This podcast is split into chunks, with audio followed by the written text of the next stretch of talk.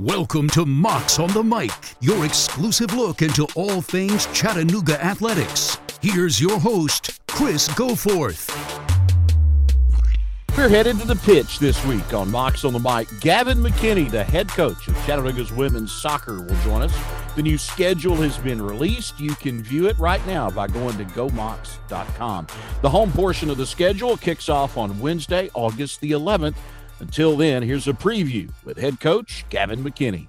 So does it feel normal now? I mean, with everything that you guys have been through in the last, you know, year and a half plus, is it starting to feel normal again? Yeah, definitely. So even with the recruiting period or dead period having just opened on June 1, things are back to full swing for us. So we've been we've been nonstop this summer recruiting with camps, and then before we know it, we're going to be back into season here. Yeah, you guys, uh, you've got your schedule that has uh, that has been released now. You've got um, two SEC teams on here. Let's start with that. You guys are going to open up in Nashville uh, on Sunday, August the eighth, against Vanderbilt, and then you've got Tennessee coming to town later on in September. Tell me a little bit about those uh, two matches and and kind of how those came about. Yeah, it's actually three SEC opponents because we have Auburn on the schedule too. So we, we go away to Auburn in September. Um, but yeah, the, the Vanderbilt match, that's five days into our preseason camp. So uh, an early test for us to, to see what we're about. They were in and around the top 10 in the country last year. So uh, like I mentioned, yeah, we want to be challenging ourselves at the top level and we'll definitely get that in that first preseason match. And then the two non-league matches against Auburn and the University of Tennessee, uh, both great tests for the group before we head into our league play, and that's what it's all about. We, we want to play against top competition all the time, so we're ready for our SoCon play. Given the way you guys played last year, do you feel, and, and I know you're bringing a lot back, is this group, do you feel maybe more confident uh, going into this season than what you've seen from uh, Chattanooga soccer in the past? Yeah, well, we've continued to make strides forward, so hopefully we'll we'll keep on that track come this fall. We've got a great group of individuals returning for us and some good newcomers coming in. So if we, as long as we we work hard, we've got that unity about us, I think we'll be okay this fall. A little bit about uh, the rest of this uh, the rest of this schedule now, uh, especially the uh, the non-conference. Let's talk about those that uh, will be at home at the Chattanooga Sports Complex. You got UAB and Georgia State, Austin Peay Um, we mentioned Tennessee, Morehead State. All of those will be here before you begin Southern Conference play. And Jacksonville State uh, visits uh, early as well for an August date, uh, as they will be at the UTC Sports Complex. So, just a little bit about the quality of play that that folks are going to be able to see uh, when they come out and uh, and watch you guys. All competitive games. So, if you look at that non-league schedule and you take a look at our home games that we have. If, if you're a soccer fan in Chattanooga, come out to any one of those and you're going to see a really good match. So we've we've set that schedule up. So again, um, it's competitive. We can challenge the group. We can make it tough for them because the Southern Conference over the last several years continues to get more difficult. So that's the purpose of those 10 non-league games we get. Um, I believe we'll be able to get more fans into the sports complex this fall, which is exciting. So hopefully we can draw on some of the youth soccer players, um, and again, just local soccer supporters to come out and watch some good football.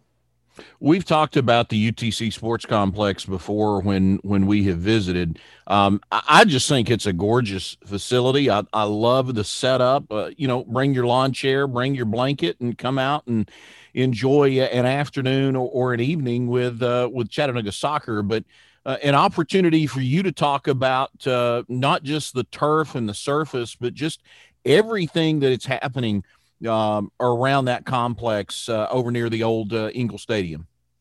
Yeah, well, the proximity to campus is really good, right? So, and I think that's a draw. We can get more students down to watch matches. It's in a great location here in town. It's a massive area. So, yeah, like you mentioned, um, you can bring out blankets in your own chairs. We typically would have um, bleachers in the facility. They took them out due to COVID this past year, but those surely will be back in come this fall. So more seating for people if they don't happen to bring their own seats. But nonetheless, um, I think it's a fantastic soccer facility. We'll have all of our banners up. We've really made it uh, look like a proper Division One soccer facility, and it's only going to continue to get better in the future. As I know, there's plans to do some things out there eventually, locker rooms for us and things along those lines. All right, well, let's talk a little bit about the um, let's talk a little bit about the Southern Conference now. Uh, you know, it was a I, thought really kind of a momentum builder for you guys to get the draw with with Samford um, early in the season last year. It, it, felt like that kind of propelled you guys uh, forward. Uh, I mean, I think you won what is it five out of your next six after that. So it's it, it felt like it kind of propelled you guys forward. Talk a little bit about the Southern Conference and uh, you know who's coming back and, and who concerns you everybody will be good, everybody will be improved. And that's that's the one thing I learned early on in 2015 when I first took the job over, first took the job uh, here in Chattanooga is how good the Southern Conference was and um, to we were at the bottom of the league at that point in time. So we had to get significantly better in a short period. And look, we think we've we've made really good strides since 2015. Um, but now for us to not only sustain where we are, which was the top three last spring, and continue to push forward, we have to get better and better at what we do. So we expect every single match in Southern Conference play to be difficult. If you look at the results from last year, many of them were were one goal games to goal in it, and that's not going to change. So you've got to you'll earn everything you get in SoCon play. You feel like you guys have have you are you seeing enough improvement that you feel like you guys can can continue to challenge for the top spot? We will take one game at a time once we get into Southern Conference play, but we really like our team. We're confident in what we do. We, we have an identifiable style, principles of play, which we stick by. And as long as we continue to progress in the football that we play, uh, I think we'll have a good chance come the end of it. But it's going to be up to us come August 3rd when the girls check in and the work we put in up until SoCon playing throughout it. You got uh, you have two senior goalkeepers this year, right? In Ashton and, and Abby. Um, can you talk a little bit? I know that's kind of been an ongoing battle between between those two, going back and forth. What about depth there behind those two seniors? Yeah, so Abby and Ashton are both fantastic, and then you've got Sydney, who was a freshman last year, who's a very competitive keeper. She's been playing in the WPSL this summer. So that's going to be that's going to be difficult once they come in again to battle it out in training each day for us to make decisions on who's going to play on the weekend and we're very fortunate that we have the three of them. And yeah um, abby and ashton both have extra years of eligibility due to covid. So neither of them will graduate next year for us. So we, we're, we're good and solid in that position for the next several years. How tough is it with the the extra year from covid you know, and and how can, can you just talk about roster management and kind of what you're you're looking to do with it here over the next uh, two to three years as as those those that were affected by COVID and, and have that extra year, they're going to kind of have to cycle through the program now. So, what are your what are your thoughts on just kind of roster management, uh, knowing that's uh, that's a possibility? Yeah, it's definitely changed the landscape of, of NCAA sports, I think, with the extra year of eligibility. Us in particular, we we really like our group, right? So we're happy that we get some of them back for that extra year because it's continuity over a period of time, whereas typically you're on that constant cycle of players coming in and then replacing those players when they go out. And it's it's nice to be able to work with players for just a little bit longer, in my opinion it does have an impact on future recruiting classes. So our next few recruiting classes will will be smaller. Um, so we'll really have to peg certain positions and individuals that we think can come in and make an impact for us. But roster roster size, we'll try and stick in, in, in and around the number that we typically do. I think once you start getting over 30 in our sport, 11 play, maybe a handful of players come off the bench and make an impact once you start getting really, really big in your roster, and there's going to be some Division One rosters, from what I understand, above 30, that's a lot of individuals uh, not seeing playing time. You know, so I, I think it's tough to have everybody stay involved and feeling a part of it when you have a squad that that's big. So hopefully we can manage our roster size and keep it around that number, which we like. As a coach, though, do you do you like the idea of having a of having an older, a more mature roster, a group that has kind of been through the war, so to speak, already? Yeah, definitely. There's a lot to be said about experience, and I, I mentioned our our way of playing. We, we've got certain principles that we play by, and um, for us, we're we're now given an extra year to continue to improve that and make that better with the group of players that have really taken us to the next level, in my opinion. Right, so they're they're a part of that group that has really driven us forward here within the Southern Conference play. So for us to get them for that little bit of extra time, I love that where do you guys need to improve the most uh, before the, the, the 2021 season gets underway? Um, I don't know if I would peg a specific area because, look, I mentioned that goals are hard to come by um, in, in our sport, right? Every, every game, there's maybe a goal in it. You know, now if you if you look at the statistics, obviously you, you would look at it and point to the um, attacking play, um, the goals, the assists, the chances created all that kind of good stuff, right? We've been very good on the other side of it and keeping clean sheets. We've we've um, we've we've had several team records, program records over the last several years from the defensive side of things. Both of our goalkeepers were up there in um, goals against and all that kind of good stuff in Southern Conference play last year. So you you would look to the other side of the field and think we need to improve our attacking play. I think we have a lot of really good players that can go forward and create chances for us. So hopefully things will fall our way in that regard. But I just think overall, our overall play, it, it needs to continue to progress and develop. And if we do that, we'll be okay. What's the summer been like for you guys? Busy. Like I mentioned, June 1, the dead period was lifted. Um, we, we weren't able to recruit for well over a year, you know, so to be back out on the road and identifying players and watching them, um, I, I, think has been great. Again, back to normalcy. You said at the very beginning. Um, and then after that, it's it's been camps. So identifying players on our own campus. We've got a really big high school team camp coming up in about a week and a half, where we've got nine high schools throughout the state of Tennessee coming in to do a mini preseason. And then the student athletes, they've been left to to kind of work on their own. You know, we don't get any countable hours with um, soccer players throughout the summer. So it's up to them to put the work in. They've been given really detailed summer fitness packets. Uh, we've got a group here in town who's working working out with our strength coach and doing fitness together and getting themselves ready. So a busy summer, a good summer, and we're, we're going to be back in that whirlwind pretty soon of the season on on August third. Yeah, I mean, uh, I guess you get your your team back August third, and then you guys the the turnaround time is is pretty short. So I would imagine in a situation like this where you're going to have to be on the pitch pretty quickly after after getting those kids back and and kind of under your wing a little bit, uh, it makes the work they're doing now and the work that they've done over these these these last you know six weeks or so even more important, doesn't it?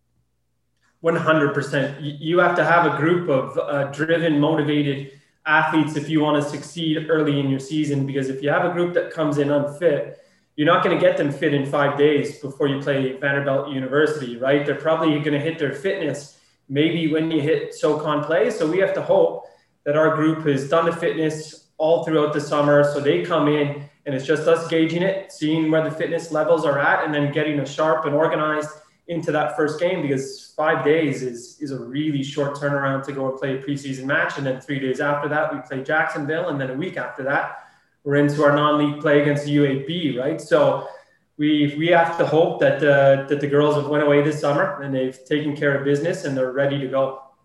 I'm counting six freshmen this year. Is that correct? That is correct, and we have one transfer, a newcomer as well. Tell me a little bit about the newcomers. Um, who are you most looking forward to, to seeing? Is there somebody out of this group you feel like can can come in and, and have an impact this year? We like them all. That's why we recruited them. So we they all they all offer something different. They we think they balance us out throughout the squad. We've got a center forward in the group. We've got a player that can play wide, players that can play central midfielder, a center back um, and then our transfer coming in is also a central defender. So we, we think it's a well balanced group, all fantastic players, really good people. We think they're really going to fit in from the football side, but also within the team. Uh, and yeah, we, we like them all. We're excited about them. And, and very unique, actually, a group of them, um, all of the incoming freshmen actually played on the same club team this past year right? Which is really rare. Now they didn't play their club soccer together all throughout their youth careers, but they ended up um, joining the same team over the last couple of years. And uh, so, yeah, they, they know each other really well, um, and, and, they'll come into the group and hit the ground running. That's awesome that you're, you're bringing in a group that they're kind of familiar with each other, at least, right? Yeah, they certainly are. Yeah, so they're familiar with each other, and look, we they're from the Nashville area, and we have a group of players in our team who are from from that area themselves, so they would be familiar with the freshmen that we have coming in, and um, yeah, again, I, I, think it'll be a really good transition. They're currently here in, in summer class for them. So they're in our bridge program, which is a program for freshman student athletes, just to let them acclimate to life being on campus before we head into the regular semester. And they're working hard. They're in with the strength staff and doing fitness with the girls. And then the two that aren't here, um, they're doing the same thing at home. They're getting ready at home and they'll come in ready and fit. Um, and yeah, we're, we're excited about the group. And coach, I, I want to encourage folks. Look, Wednesday, August the 11th, Thursday, August the 19th. That might be kind of tough with people trying to, you know, juggle work and kids going back to school. But there's a Sunday game on August the 22nd against Georgia State. I want to encourage folks to, to be able to come out and uh, not only just uh, watch you guys play, but see the UTC sports complex and, and just what a really neat environment it is that, that you guys have to be able to play in. But for those that haven't seen Chattanooga soccer, describe the style of play and what they're going to see. Yeah, so if, if they're soccer fans, I think they would come out and really enjoy the style that we play because we, we do look to build the football up and maintain possession and – we're, we're not keeping possession just to keep possession. We're looking to connect and play through the thirds to enter into the final third and create chances. And when we don't have the ball, we're looking to press to win it back and hopefully dominate our opponent, right? But that's the other team's aim as well. So I think we play a really good style. Um, if you're a youth player in town, most youth academies will have you playing a similar style where you're playing a possession oriented style when your team has the football. So I think come out and watch it done at a little bit of a higher level. You'll really enjoy it. Um, families come out because again, you can make it a family day. We've got a couple of Sunday games that are going to be in the evening. Georgia State, that's going to be a 6 p.m. kickoff. The University of Tennessee, that's going to be a Sunday game. That's a 6 p.m. kickoff. So you can get your NFL games in, and then you can come on out and, and watch us play there at 6 p.m. on those Sundays. So any of those home games that we have are going to be fantastic and you know, we'll do our best to put on a good show for all the fans that come out. So, how much of the Euro 2020 did you watch over the course of this summer? You know, not as much of it as, as I would like, just because we've been so busy with recruiting and camps. But anytime I didn't have that and my two little girls weren't uh, jumping all over me and having me play with them, I was able to turn the TV on and, and watch a little bit of the Euro. And, and it was a good tournament. Heartbreak for my assistant coach and my GA, both from England. Um, and they, they were they really wanted that trophy, but it, it, didn't go their way. Once it went into penalties, I couldn't believe it when I was watching it. I thought England was going to win it, but that's the way it goes, you know. All right, I, I can't let you get off here as we're uh, we're taping this. Uh, I guess right at about a week before the uh, before the Olympics start. Give me your thoughts on the U.S. women's national team and and how you think uh, they're going to fare.